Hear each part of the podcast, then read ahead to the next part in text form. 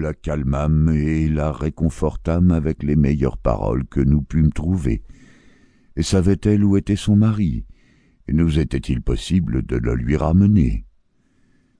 Cela semblait possible.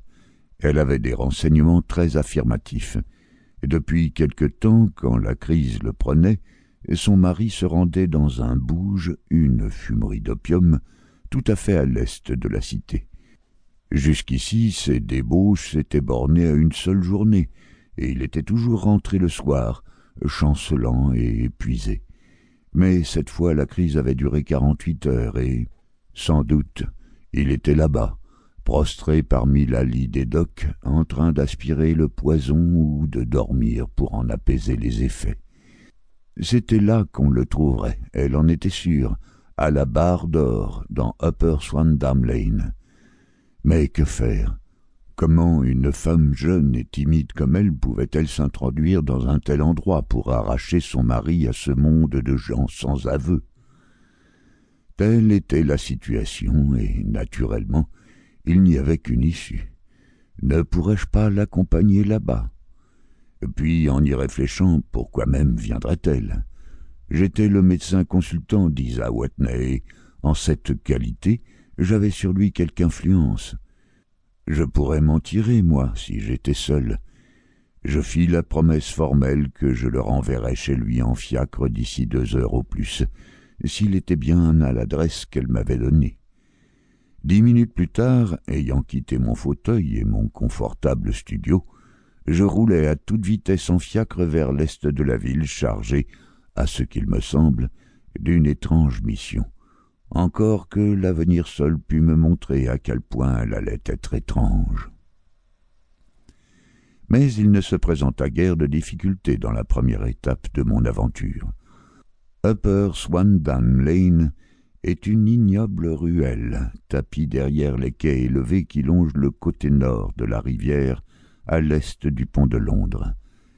Entre un magasin de confection et un assommoir dont on approche par un perron qui conduit à un passage noir comme la bouche d'un four, j'ai trouvé le bouge que je cherchais.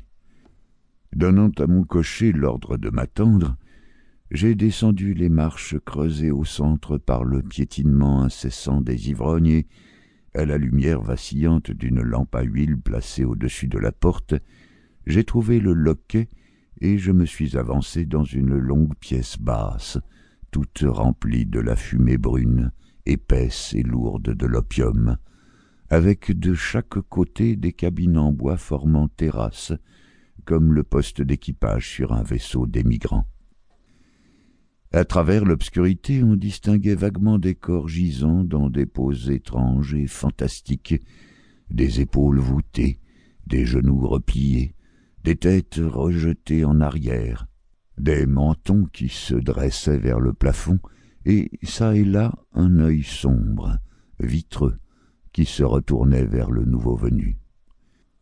De ces ombres noires scintillaient de petits cercles de lumière rouge, tantôt brillants, tantôt pâlissants, suivant que le poison brûlait avec plus ou moins de force dans les fourreaux des pipes métalliques. La plupart de ces têtes restaient sans rien dire. Quelques-uns marmonnaient pour eux-mêmes, et d'autres s'entretenaient d'une voix basse, étrange et monocorde, émettant par saccades des propos qui soudain se perdaient dans le silence. Chacun, en fait, mâchonnait ses propres pensées et ne faisait guère attention aux paroles de son voisin. Tout au bout se trouvait un petit brasier de charbon de bois à côté duquel était assis sur un trépied de bois un vieillard grand et mince, dont la mâchoire reposait sur ses poings et les coudes sur ses genoux. Fixement, il regardait le feu. À mon entrée, un domestique malais, au teint jaunâtre, s'était précipité vers moi avec une pipe et la drogue nécessaire, tout en me désignant d'un geste une cabine vide.